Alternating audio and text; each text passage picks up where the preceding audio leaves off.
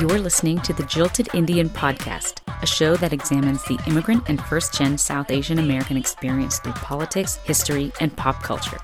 Join our hosts as they explore all the ways they don't fit in, reclaim their connections to their Indian heritage, and eventually say, fuck it, we're starting a feminist commune.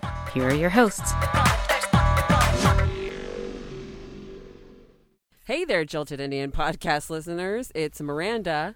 Pooja. Anju.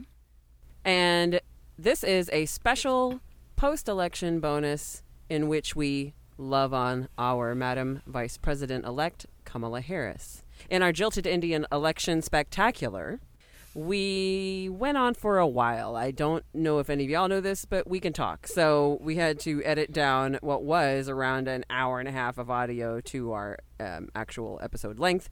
And part of that included us pretty much going on and on and on about Kamala Harris. And we wanted to give some of that to you, but we also wanted to talk a little bit about our feelings at this very moment. At the time of record, on this day, it had been announced that Joe Biden has been projected to win the presidency of the United States, and that means with him is our first half Jamaican, half Indian female Vice President elect Kamala Harris. And we wanted to share some of our feelings at this moment. I don't know about y'all, but it took me a while to unwind from all the trauma I've felt for the past four years to feel anything. But then I started seeing things like she updated her Twitter to say Vice President elect Kamala Harris. I started seeing the way her sister reacted, the way her niece was reacting. I started seeing black women rejoice. I started seeing South Asian women rejoice. And that started to make it a little bit more real for me. What about y'all? Same. I have not actually looked as much on social media cause today, but but yeah, it was. Uh, um, I'm a little numb, but it is very exciting. I think it'll probably sink in a little bit more later once I've had a chance to really sit with the news. What about you, Pooja? I, uh, I am always a Debbie Downer Killjoy type of person, but I think in this context, I'm trying very hard not to be. In the time since we recorded that election special and up until the election, I did a lot more reading on Senator Harris and, you know, uh, from all these different local LA journalists and all these people who've been covering her to get kind of like a fuller picture of her and to truly acknowledge what her perceived shortcomings are and where her blind spots may be and truly track how she's developed and progressed as a progressive and you know as a politician. And so i think we can definitely say that we are not at a point yet where we can recognize how much it took for her to get here because it just feels so shaky at the moment, giving the context of everything that we're in. There are people who tried to kidnap Gretchen Whitmer. There are people who tried to gun down Steve Scalise. There are people who tried to send poison to elected officials. So I want to acknowledge that my numbness comes from a place of abject fear. I don't want this snatched away from us. It is so historic. It is so great. It took the Herculean efforts of another black woman, Stacey Abrams, to ensure that one black woman got seated in the second highest level of power in government, you know, in the modern world. Um, I also want to acknowledge, because it's worth pointing out, that this is the 100th anniversary of women's suffrage, right? So there is something kind of particular to note about the fact that we're having our very first woman vice president on this particular year is the year that we've elected her. So, and just one last piece of synergy there. It's you know Kamala Harris launched her presidential bid, you know, with Shirley Chisholm's for the people messaging and the the colors. Today, somebody shared a clip on social media of Shirley Chisholm at the end of her career when her hair is white, and she's sitting there saying that there's no way that a woman would become president without first becoming vice president. That's how the country works. And so, just that full circle for me, because Ch- Shirley Chisholm is one of my personal heroes. She's also West Indian of Caribbean descent, and she was the first elected woman to Congress in that demographic. So, I love her so much and all that she did for this country. So, just to, to hear that, to see that, just a lot of things coming to fruition in Lovecraft Country on HBO. There's a scene in there where they go back in time. It's a sci fi show. They go back in time and something traumatic is about to happen. They cannot change the past. And the character who has to sacrifice her life does so with the messaging that she does this knowing that her great grandson is going to be her legacy and is going to be the fruits of this sacrifice. And just to think about all the people that John Lewis is not here to see this, and his county was one of the ones that delivered for Georgia.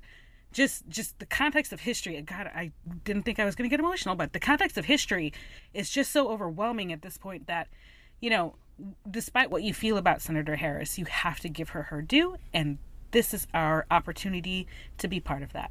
So, without further ado, here's our episode. On August 11th, 2020, history was made. U.S. history, world history, universe history, when Kamala Devi Harris was nominated to be the vice presidential candidate on the 2020 Democratic ticket. She is the first woman of color to be nominated for top of ticket on any major party. Shout out to Shirley Chisholm, who was the first black woman to run for president, although she did not secure that nomination.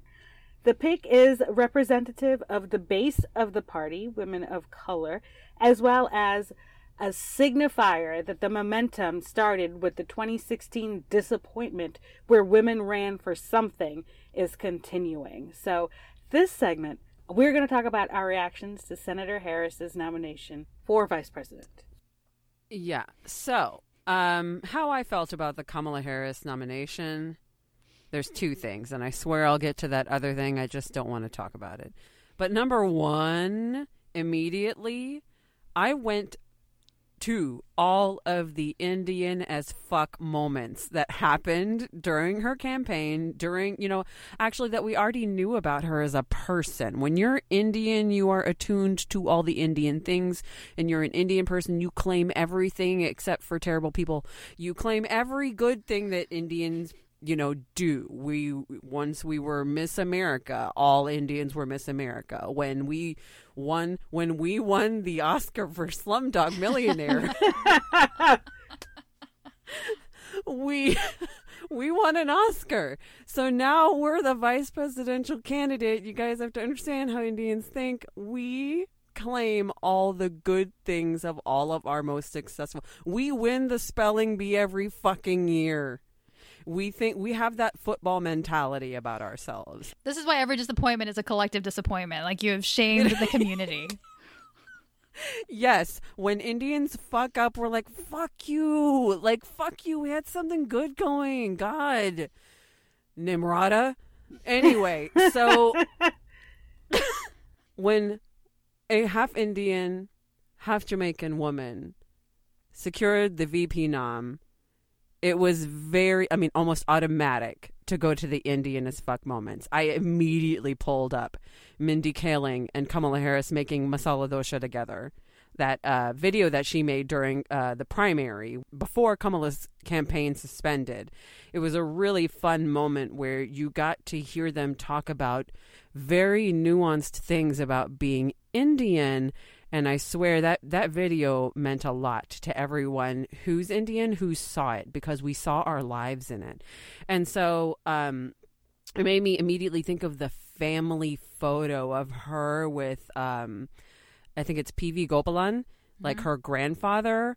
Um, and it was her and Maya and I think me isn't Meena in that photo as yeah, well. she is. Yeah, and they're so cute, and it's just like this the photo of all them, and uh, Kamala Harris is in a sari and everyone's in Indian clothes, and that is just a normal fucking photo op for us. You have no idea how fucking normal that photo is. Anju, Pooja, do y'all have photos that look like this? Yes. Right? Every time we go back to India, there's a, a family photo op for sure. And the fact, you know, how old timey the photo looks, you know, that shit was put on Kodak. Like that, we all have family photos that look like that with those clothes, with those melanin colors. You know what I mean? Like, I'm seeing, like, we are seeing our own lives. You know, before us, we're seeing this person being elevated to prominence you know, before our very eyes. And it's such a huge, huge moment. And that was the first thing I went to. You know what I mean? So um, there's that. The second thing, I won't talk for much longer than five seconds. The next thought I had was sexism. How is sexism going to fuck up this moment for us? Um, I'm going to stop talking about that immediately. But because I told you I ran out of my drink already. Um, side note, I refilled it between the segments. but I'm saying, I'm saying, I'm saying, I invite all of you to put away your rehearsed Kamala Harris rhetoric, um, you know, that has nothing to do with who she is. And it, it, you know, put that rhetoric away that serves no purpose except to prevent critical thinking and serves no purpose except to be what the opposition says, you know? And that's that's what Pooja was talking about earlier. Propaganda, like language is so it's a flame. It can turn into a fire. I'm telling you to put that away for 2 seconds and I invite you to meet Kamala Harris the person. So, I'm talking about the woman who has shown us she is capable of growth, that she is capable of being malleable and civic minded. So, can we stop, like, for two seconds? I'm asking us to stop being soothsayers and stop being like, she's gonna this and she's gonna that, because, like, uh, you don't fucking know her. You don't know anything about her except what opposition has told you to say. I'm asking you to stop for two seconds because I've noticed something. When you talk about story, when you talk about a person's story and what a person means to you, it's very hard to combat that story with rehearsed rhetoric. It forces you to listen. So, like the day after Kamala Harris was nominated, I knew certain people in my life were going to bring it up.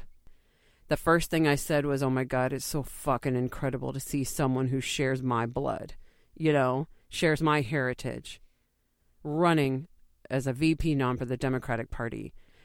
And all I could talk about was her Indianness because that's everything I know, right?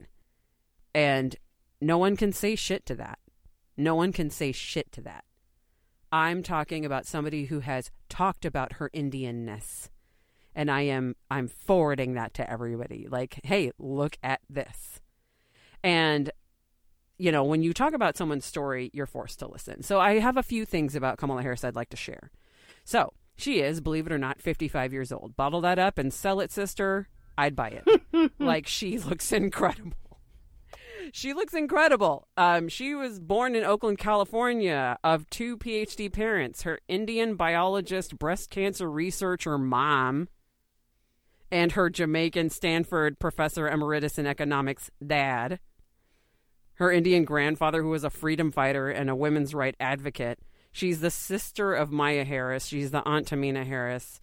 She participated fully in both of her cultures, as I mentioned earlier. She visited Jamaica and Chennai, India. Her parents divorced, but she stayed connected to her heritage. She would go with her mother to temple. She is a learning human being, right? Like uh, to me, Kamala Harris is somebody who wants to know the ins and outs and every crevice of her story. And what a gift because we got to experience her story. How many people keep their story buried inside, right? Or for whatever reason don't think to observe and look at it. Well, hell, she didn't do that. And we got to hear about her story enough that we're even talking about it right now. So she was born in 1964. She witnessed desegregation. She was bused to a formerly 95% white elementary school. She and her sister witnessed the racism that was in full force during the civil rights era. So imagine that being a part of your story. She was a graduate of Howard University. She's an HBCU grad, and that is so freaking huge. She's also a graduate of UC Hastings College of Law. Um, as many of you know, she's the former DA of San Francisco, District Attorney of San Francisco, after tons of experience working in District Attorney offices in California. Twice elected as the AG of California before becoming a an elected U.S. Senator representing California. yeah, okay, it's really hard for me to say all that without being bitter as fuck. Because, I mean, how many mediocre men have been elevated to office with not even the tiniest fraction of that much of a resume? Okay? All right, now, moving on. she, I want to bring up her ability to be a civic minded politician. So remember this, and remember this in your own life. White supremacy is a sickness, as Sonya Renee Taylor says. If you don't follow Sonya Renee Taylor on Instagram, follow her. Show me one person who hasn't had to deal with that and grow out of it. I bet I could call out anyone's former bullshit ideologies, former bullshit actions, and former bullshit positions. Anyone could do that to me. People grow. Can we can we just for 2 seconds say people grow? Ready? Say it. People grow. God damn it. Okay, thank you. thank y'all. So, keep that in mind. Now, prior to her Senate career, Kamala Harris created a hate crimes unit. She focused on hate crimes against LGBT children and teens in schools. She, and I believe that was after the death of a transgendered teen. She worked with Gavin Newsom to ban gun shows. She was against the death penalty. She settled several multi million and, in some case, billion dollar lawsuits against fraudulent behaviors or fraudulent actions of companies. She fought for debt relief for homeowners who suffered foreclosure. She fought for financial recovery for California's public employee and teachers' pensions she fought for privacy rights. She fought against Proposition 8 attempting to ban gay marriage. She fought to ban the gay and trans panic defense in court in a fight against hate crimes. I urge everyone who claims to not like her for her record to read her whole fucking record. Stop trying to pretend you're a campaign speechwriter for her opposition, and I want you to try your darndest to hold her successes with her imperfections and even her failures, her mistakes. See the whole politician. You'll see that she has grown.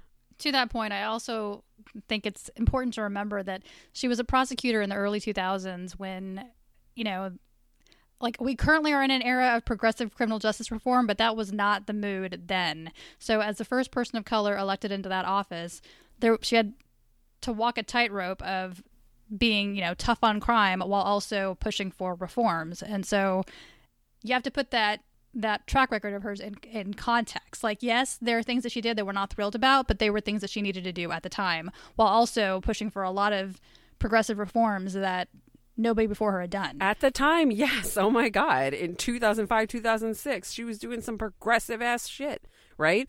And it's her job. She's trying to keep her job. I won't say that that's an excuse, but it just wasn't the cultural mindset at the time.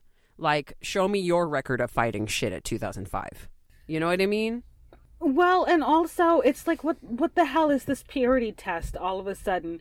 The Democratic Party lets in pro life Democrats, if there's such a thing, under our big umbrella tent and to say that she's any less of a progressive because she upheld the law and duties of her office as written and prescribed by state laws and constitutions is kind of a purity test in my eye and that's unfair because like you're saying Miranda she has progressed and moved. One of the big things people point to is her treatment of sex workers on that back page thing. Well she had to stop human trafficking of minors and sex workers against their will. Yes, there was fallout from that, but I think now she's in a position to hear that out and maybe change her mind because we've seen her progress in her politics as she's been put on the larger national stage, right? Correct. Like, so we're talking about her actions as a local to her actions on a state level to her actions on a national level and the context surrounding those positions at that time. You know what I'm saying? Like, it's just not as simple as saying this is what she stands for. No, dummies. Look for the context, please. Look for the context and the nuance, please. What we're seeing her do right now is not an act. You know how people put on an act when they're running for office, right? They do things for office, they say things for office. I'm seeing consistencies in who she is as a person and who she's been saying she is as a person all along. And I've got to say, this isn't an act. people who want to dwell on and criticize a record, they fail to see her current actions and they don't pay attention to her now. If they did, they'd see things like her epic, though kindly delivered, destruction of John Cornyn when she was addressing the death of Breonna Taylor in Congress. Right? Yep. Who didn't just like. I, memes were made of her. Memes were made of her. I believe if you look for the fuck around and find out, that meme that came from that Cornyn comment, that bull, just absolutely hilarious, stupid Cornyn comment. And she's like, uh, yeah, they're public meetings. and we'll give you the video in the show notes, of course. Why wouldn't we? But yes, uh, John Cornyn died that day. These are the images of Kamala that stick in my mind. You know what I mean?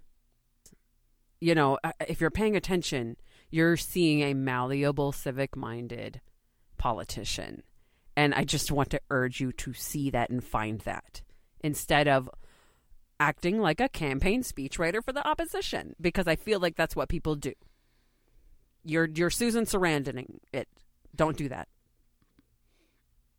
So I wanted to talk about two things. The first is if you don't subscribe to the Juggernaut, it's a brown online zine that's very very good. They have a series of articles about Senator Harris, and one that kind of covered the end of her presidential run was written by Sarah Thankam Mathews. And there's a quote in there that said something along the lines that people saw her willingness to update her thinking, to move to different positions as inconsistencies and a series of attempts to, you know, please different and sometimes oppositional constituents.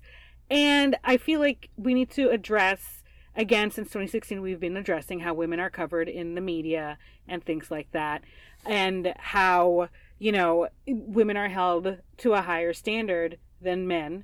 And again, that purity thing.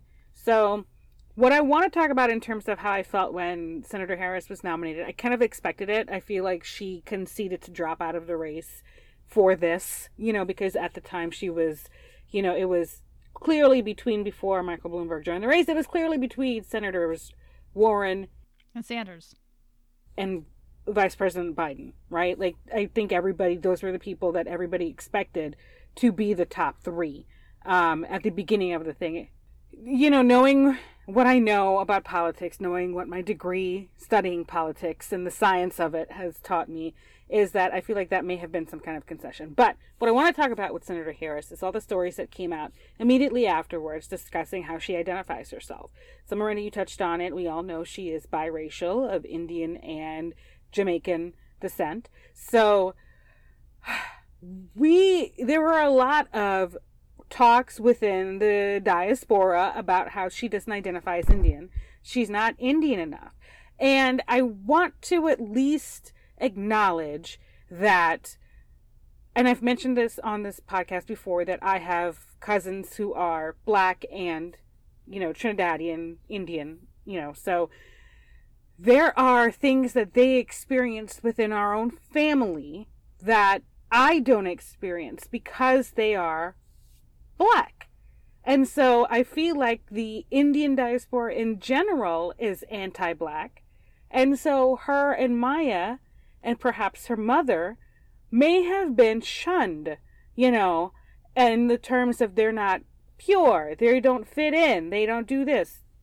Yeah, they were definitely treated poorly as black children when they were young. There are stories that they couldn't play with kids when they visited their dad because they were black. And imagine uh, you know we've talked for what three seasons now about anti-blackness in indian communities. Imagine how they were when they were around indian people. Yes. And so i just want to ask people to sit with the fact that we have a whole podcast about being rejected by you know, our peers, our elders not being good enough Indian. So just imagine what that would feel like when you're already treated as an outsider for not being purely racially Indian, right? So I think we need to not put how we identify ourselves and our expectations about how we express our culture onto other people and recognize that there is room for a collective identity that allows everybody to be proud of their heritage and not shamed for how they've progressed and adapted. And so when I thought, uh, when I heard this, I was like, wow, the there's going to be a lot of discourse about identity and collective community and things like that. And to that, I just want to say, you know, you can't sit around and tell your kid you're special, you're one of a kind, and and you get told, you know, you are stardust and you know all these things, and then not forget it when it comes time to talk about somebody else. You know, everybody is a single individual human being, and with that comes everything that a single free thinking, you know, free willed person would do. And so, again, um, who isn't a narcissist. Machiavellian right. psychopath. And so we we need to make that distinction. Exactly. And so you have in the 2020 election the opportunity to prove that the 2016 election was not the paradigm shift, was not the the fi- the most significant election of the 2010s and 2020s, right? It's yeah. not the defining one. That's the opportunity we have here to course correct. And if you're sitting here and holding um, Senator Harris to these standards. I need to hear coming out your mouth and your asshole you talking about Mike Pence and Donald Trump and their past behaviors and hold them to account too. You can't do this. If you do this, it's misogynoir. If you do this, only to Senator Harris. If you're only picking apart the the one person of color running for top seat in this country since President Obama in 2012 in the last eight years, then you need to please or do what we told Susan Sarandon to do. Be quiet and sit with it. Nobody asked for you. Shut the fuck up. Shut shut shut shut the fuck up, please. Shut the fuck up. I'm sorry. I'm sorry. That was bottled in, and I had to yell. Um, uh, but you know, you know what I'm saying? Like this was my point number two. Remember that I said I didn't want to talk about very yeah. much. Check your sexism. Yeah. Check your sexism. You heard what I read in her. I gave you the like the most abridged version of her resume there can be.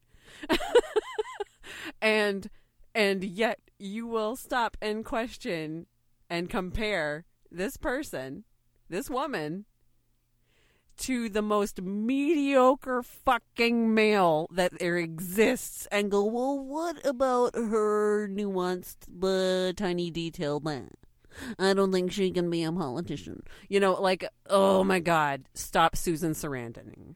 Like, that's all I've got to say. Everything is Gamergate. and you, what are your thoughts on this historic moment? Um, I mean, like y'all, I was obviously happy. I like you said, Pooja. I wasn't necessarily surprised, but it was a it was a nice validation of what I was expecting and hoping would happen for sure. Um, I was surprised to have those conversations with people uh, in my family. I think that first weekend who thought she she didn't really count as Indian or she didn't really claim her Indianness, and I thought that was really bizarre. I'm like, she was raised by her Indian mom. That's pretty much all she talks about. I don't know how much more Indian you need her to be. Um, the other thing that I was really struck by, and this especially when I was watching the um, the Democratic convention, her speech, her acceptance speech um, for the VP nomination, I was really struck by how like norm shattering her nomination really is. Not just as the first woman of color at the top of the ticket, but also just like She's biracial. She's, uh, you know, an HBCU grad, like Miranda pointed out. Her husband is Jewish. She has stepkids. Like, like we're so used to the White House presenting a very specific, very narrow definition of what an American family looks like, which is almost always white, almost always Christian, almost always a normal nuclear type family. And I was just struck by how Kamala is representative of so many different other categories of what it means to be American and what American life looks like. Yeah, okay. I think that we hit rock bottom so hard that it opened up the door for that. You know what I mm-hmm. mean? Like after you let this fucking sociopath be the current occupant with a wife whose you know, citizenship procedures are suspect. You know, I, I anybody, you know, it, it kind of leaves room for what you're talking about, which I think is, yeah, I, I'm with you. It's totally, it's really norm shattering. It's amazing.